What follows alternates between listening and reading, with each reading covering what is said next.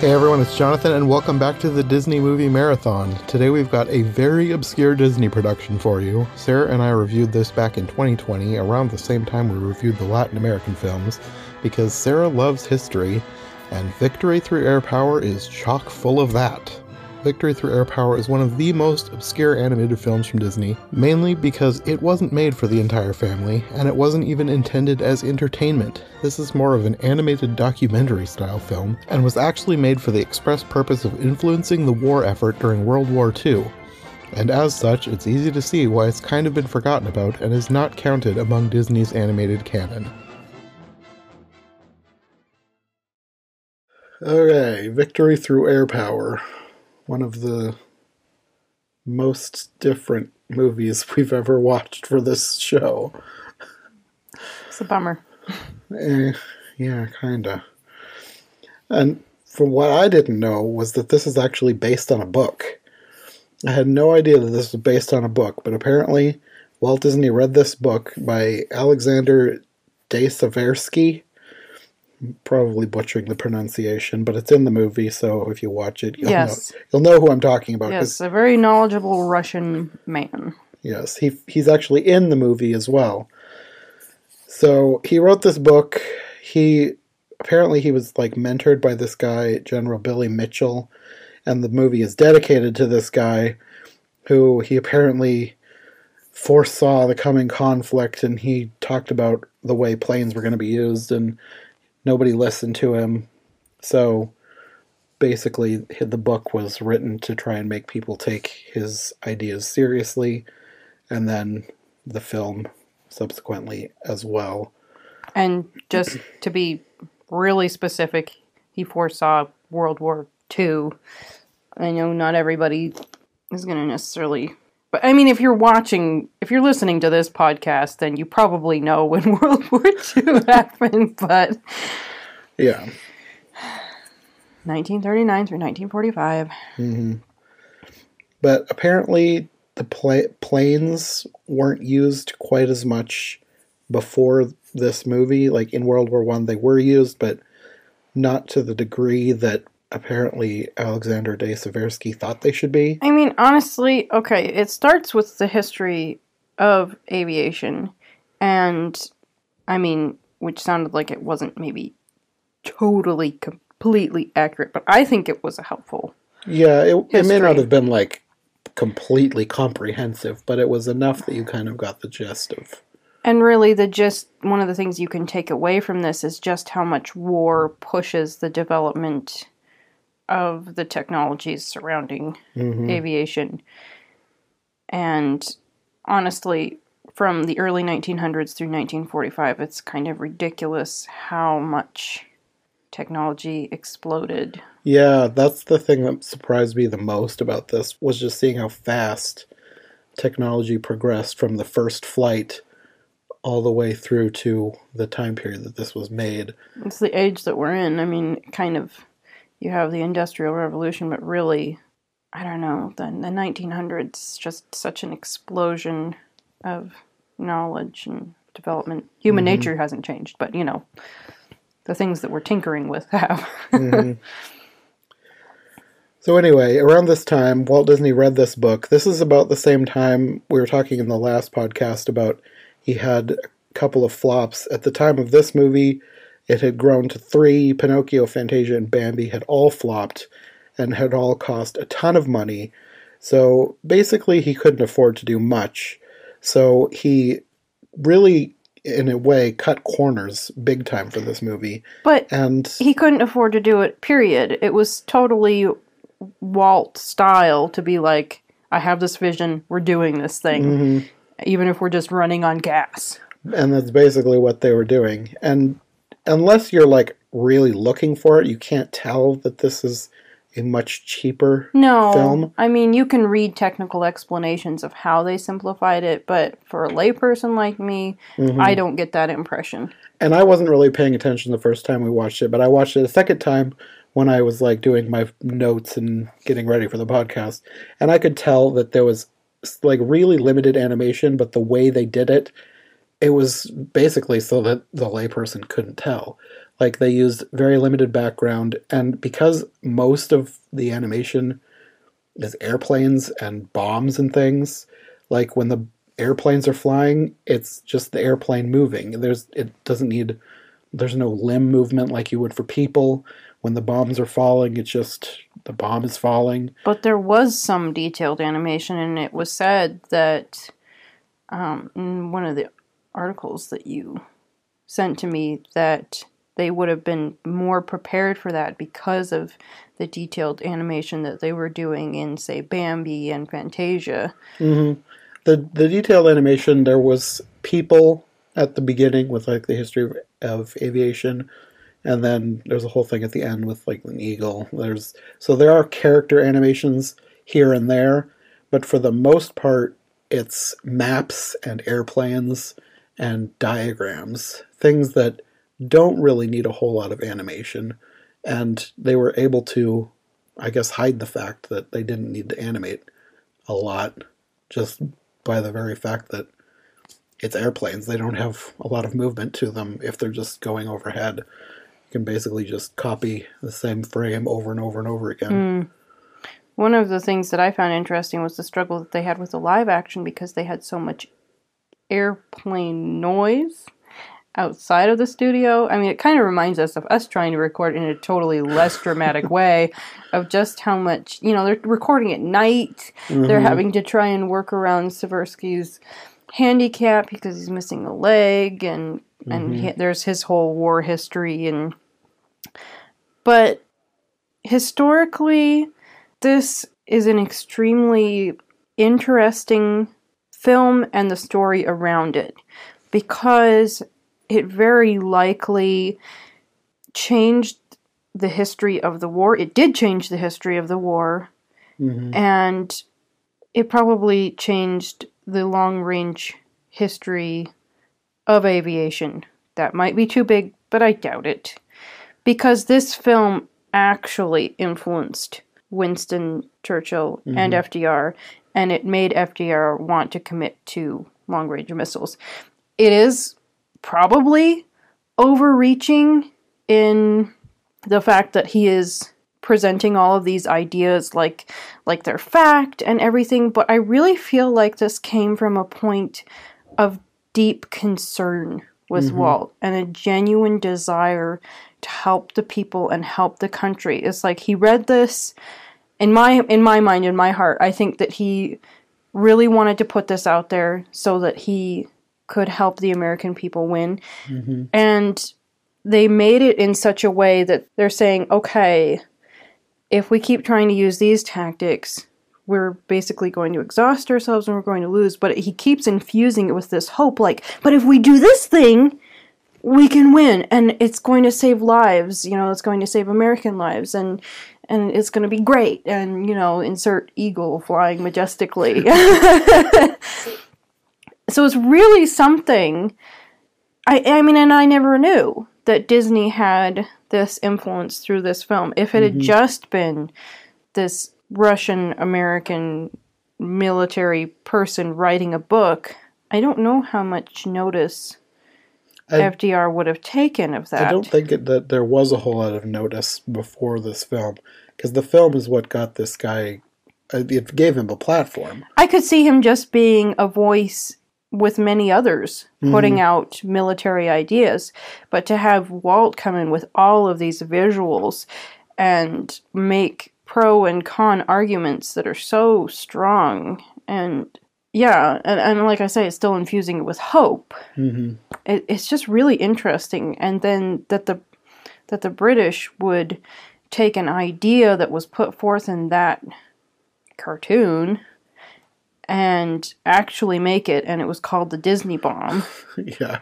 I never knew. No, it's not the focus of documentaries. Mm-hmm.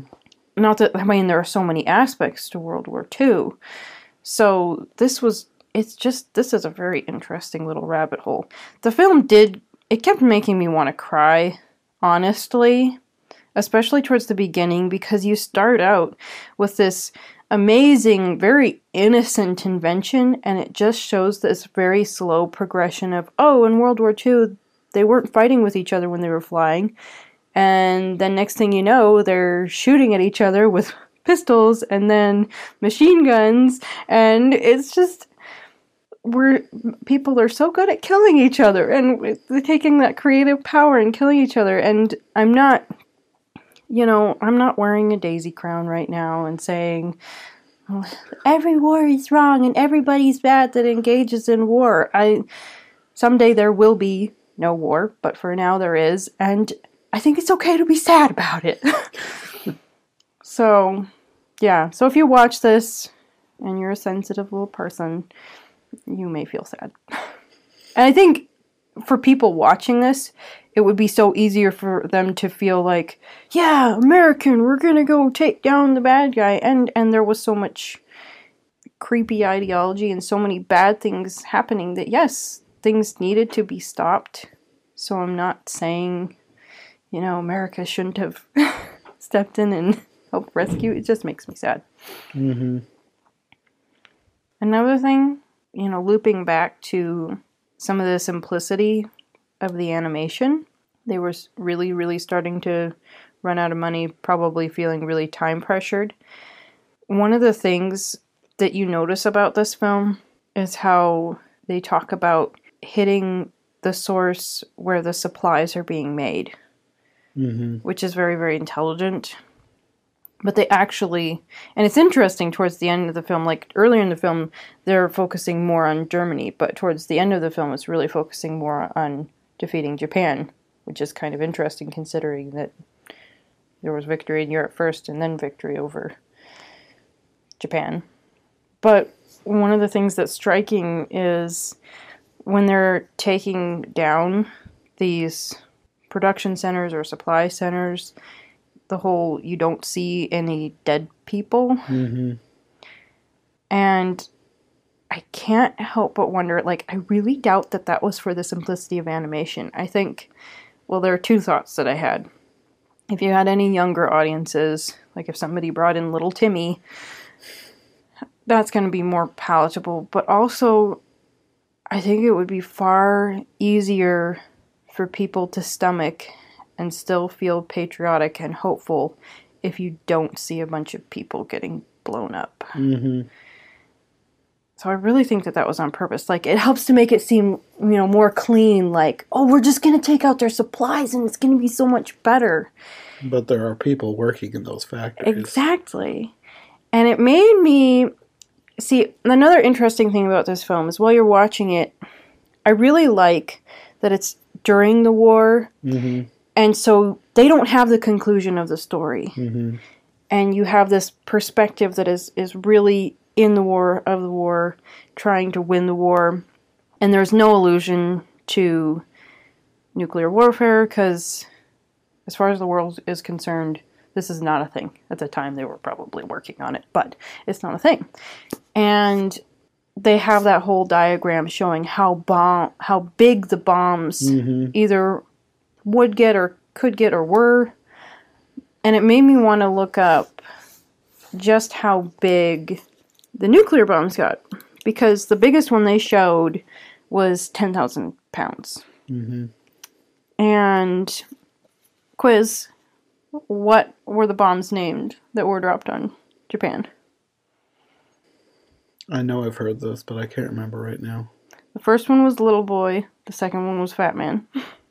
Okay. not Batman, Fat Man.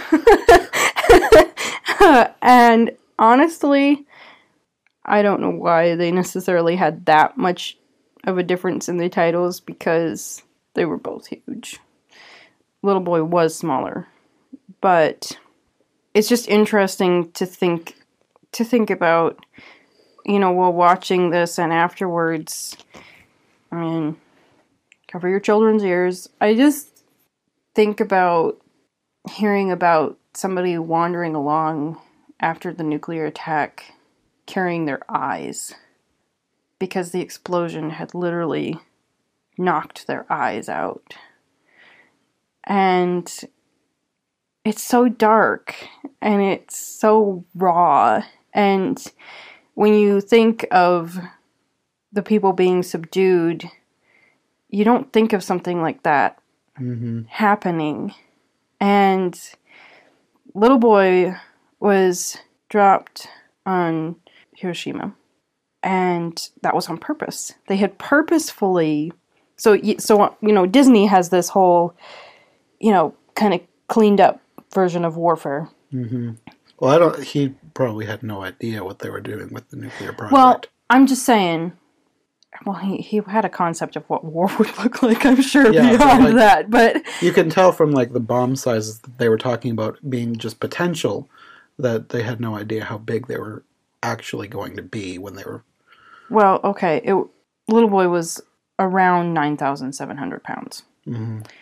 and they purposefully chose Hiroshima, and they purposefully didn't bomb it. They were keeping it for a bigger impact for when they dropped the bomb on it. And it was flatland, so the immediate casualties were actual casualties were actually bigger than the second bomb. And that was for anybody interested in dates, that was August 6th, 1945. 66,000 were killed, 69,000 were injured, and out of that total number, 20,000 of those were soldiers. So the civilian casualties far exceeded. Mhm. And then for Fat Man, it wasn't actually supposed to be dropped on Nagasaki. They had a different target, which I don't know how to pronounce. it looks like Kokura, but there was two there wasn't good visibility due to I believe fire raids. And they ended up switching to Nagasaki, which was their second choice. And that was August 9th. So it happened pretty quickly. And the casualties were a little bit hazier on that, but that that bomb weighed ten around ten thousand three hundred sixty one pounds. Mhm. So yeah, it was bigger by hundreds of pounds, but still not like thousands. I still think that in this film, the way they were talking about how they would be used was completely different than nuclear warfare. Like, I don't think they would have even. I, maybe they would have had a concept of what nuclear warfare was, but the way they were talking about it was using the bombs basically to create earthquakes and take out dams, not wipe out major Which- civilian population centers. Which someone said that Seversky was either prophetic or well informed as far as taking out dams. So that's Mhm. obviously That was happen. something they did later, too. Um, but I just want to say, sixty to eighty thousand people were killed, Mhm. either immediately or long term. And I just want I want to be dark about this. I'm not saying that Disney is a bad person. I just would like to point out what actually did happen. Yeah. And it's, I think, you know, the long range missiles, I think is a good idea. And if you can target supplies far more than people, I'm definitely for that. So that whole concept of trying to save American lives and and hit it at the source, it's very good logic, Mhm. and it's definitely one still in the brains of people today, thankfully. But I think while this is sad, it is relatively safe for kids. Like Mhm. like if you yeah. I think if you wanted to use this as an educational film with some addendums, Yeah. you probably could. The thing that felt the most like propaganda to me was at the end of the film Yes, with the whole battle between the octopus and the eagle and everything. For the most part, well, and uh, people would not like them calling them Japs, would they? No. Yeah. So that that happened in this as well. Um but at the time i'm sure nobody was offended by that. Well, nobody like on the american our side, I, I really think they probably didn't care what the other side thought. sure. Oh and this is also not necessarily part of the film but i thought it was very interesting in the second nuclear bomb one of the areas that they actually did hit and severely impair it was one of the places that had supplied either machines or weaponry that were utilized during the Pearl Harbor attack. Hmm. which I thought was very interesting because I mean, that does feel like justice. I mean, I'm glad the war is over and that we can visit these countries, but I thought it was interesting that that blow was dealt at the time. the end basically is, like you said, it's probably the most propaganda ish. They have the eagle fighting the octopus, which obviously the eagle is America, and the octopus. It's over Japan, but it's like I'm not sure they were saying that the octopus was Japan because the tentacles of the octopus were reaching into all these other places. I think So it I was think- Japan because they were talking about, you know, Japan having control over these islands, and if you try and get at them through these islands, the difficulties that would ensue. Mm-hmm. So I think the idea was strike the head, and the tentacles will let go of these other areas that they have taken control of over. Yeah, that makes sense. I wasn't sure if the octopus necessarily was supposed to be exactly Japan. I think so. I think so. But yeah, and didn't you see the nefarious look in its eye? well, I wasn't sure if they were using it as Japan and the whole- like the Axis forces I don't think so. I feel centered in Japan. I feel. I, I don't know. I, I'm probably thinking about it too much. You probably will Probably. just say it was Japan, and that's because they it, really but- dealt with Germany separately. It felt like. yeah, that's true. So yeah, I guess we'll just say the octopus is Japan. but that's where it ends. The octopus dies. Its tentacles get out of all the different places that they were holding on to, like all the little islands, and there was like weapons and things. So yeah, that's the end. The eagle flies away, lands on a flagpole. It's all patriotic, and that's the end of the movie. Oh, I guess there was also that whole thing right before this. Like it started out like the the final scene started out when you said that part of it made you want to cry. I thought you were going to talk about the end because it was like that's where it was seemed like the most violent, I guess. No. because there was all the bombs and No, really, I think this. Well, I don't know if that made me want to cry at all, actually, because the thing that was saddest to me was just the development of Yeah, warfare and and the loss of brotherhood and and kindness and innocence and Mm-hmm. not that humanity has ever been. I mean, you know, we've we've been fighting a long time, so you know. But yeah, there's the whole thing where basically they're talking about the U.S. forces laying waste to all those factories and things, and then it turns into the eagle fighting the octopus. Which another thing, they were basing this out of Alaska, and I hadn't noticed when they are flying out how there's. I did notice the totem, and you know I figured okay they're indicating that this is Alaska through the totem, but it was pointed out that there's an eagle on top of it that looks kind of like the American eagle. Hmm. Yeah, I'll have to look at that. That's interesting. So just a little nugget. I don't know if it means anything, if it was on purpose, but if you watch it, then you know maybe keep an eye out for that. But it's towards the end. yeah. Yeah, and then that is basically the end. So, if you're interested, the film barely made back its production budget, which you kind of figure. So, basically, this movie was another financial loss for the studio. Not just because it barely made back its production budget, but like with this film, there's no marketing opportunities. So, like, you can't make stuffed animals out of the characters. There's no way to mm. market this beyond just being a film. So, um, And, and it didn't need to be replayed that much. I mean, there's only No. so long the war went. So But yeah. I, I really think that Disney really didn't care about that. He made this for a purpose, and he got what he wanted out of it. He, yes, it was totally successful for what he wanted it yeah, for. he, If you influence two of the greatest, two of the most powerful leaders in the world to Mm-hmm. come over to your side through your film, you accomplish something. yeah, and that it sounds like that happened. And I bet it boosted morale in Mm-hmm. the country.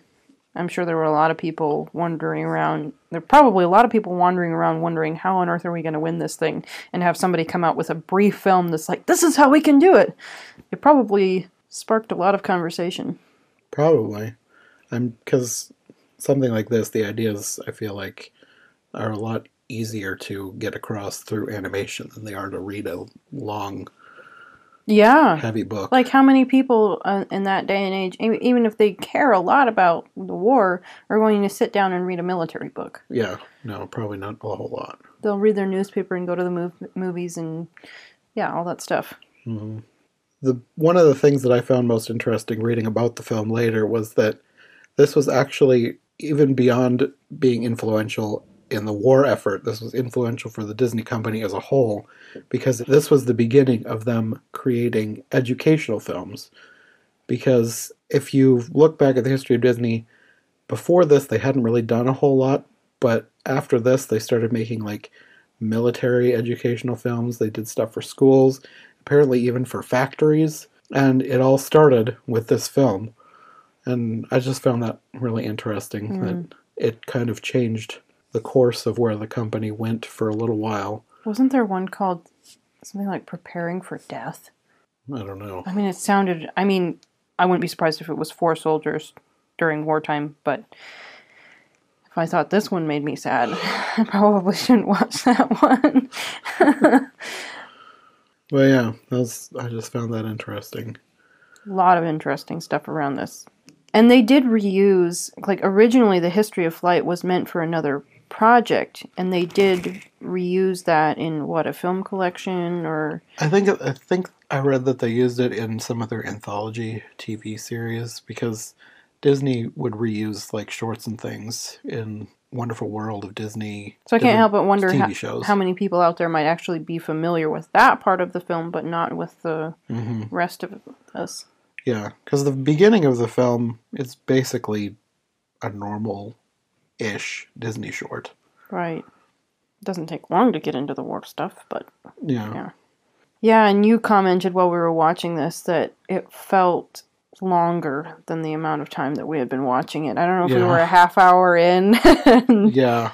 We were only about halfway through, and I was like, I was thinking we were probably about at the end, but no, it just felt long. Probably because some of the content's just a little bit heavier. hmm So and it's not quite as entertaining as Cinderella or some other happy Yeah. Disney movie. yeah, it's just not. I I do. I would recommend this. I would definitely recommend this as very historically interesting. Yeah. At the beginning, mildly entertaining, but you know, it's it's serious subject matter. So Yeah. I would recommend it as something educational about history. And definitely, if you're a World War II buff and you're not familiar with Disney's trip to South America and Mhm. this film, this these have both been very interesting. Yeah. So yeah, those are those are my recommendations. Just, I guess, know that there's a little bit of racially sensitive content, and Yeah. We recommend it with caveats. which you know Which I you should you probably should know you would know going into something from that time period. There's probably going to be stuff that wouldn't fly today, but yeah, I guess depending on who's watching it, how to approach the Yeah. subject matter. Like if you're showing it to, say, you wanted to show it to a 10 year old, maybe explain to them that we don't call them Japs. yeah. yeah, you know, ha- have the talk. Or just think before you watch, I guess, which is Yeah. probably some of the best advice for anything. So yeah. I think those were most of my thoughts. Yeah. Keep your tissues handy and your Wikipedia cross references and dive in there. Yeah. So I think next time when we get into some more Disney films, We're gonna watch something happy. yes, we're going we're going to be technically we already are in this era, but we're going to be in the war era, which sounds heavy, but the films that we're going to be watching aren't heavy. Basically, during the war, like we are like we've been talking about, Disney had a bunch of flops, lost a lot of money. To save money, they made films that were basically just a bunch of shorts strung together. So there's four films coming up. Some people count Saludos Amigos and Three Caballeros as part of these package films, I guess they're called. I I guess they are, but I kind of count them as their own little tiny subsection because of the historical value of them, the significance of them. But the next four, they're a bunch of shorts that are all put together that have like a different theme, like they're stories or music. There's two that are specifically sort of Fantasia ish, but not classical music. Just uh, music is a common theme in them. Kind of like silly symphonies where yeah, it's a story put to a song. yeah, a bunch of silly symphonies packaged into a full feature. Hmm. So there's going to be four of those. It sounds like something I can handle. Yes, a lot, a lot less heavy than what we've been watching. Which no regrets. Yeah, no, We we need both in life. yeah, but we're gonna get into a lighter area. Yeah. Even though it was made during a heavy time, it's lighter content. Yes. Okay. Sounds good. Okay, so I guess we will see you whenever that comes out. yeah. All right. Bye. Bye. Thanks for listening to the Disney Movie Marathon. If you like what you've heard, make sure to subscribe on your preferred podcast platform or to our YouTube channel. Make sure to follow my co hosts as well, and if you want more content from us, check out one of the other podcasts in the iHeart Movies Podcast Network or check out my brand new Patreon. My link tree, as well as any other relevant links, will be in the description. We'll be back soon with another brand new episode, so thanks for listening, and we'll see you next time.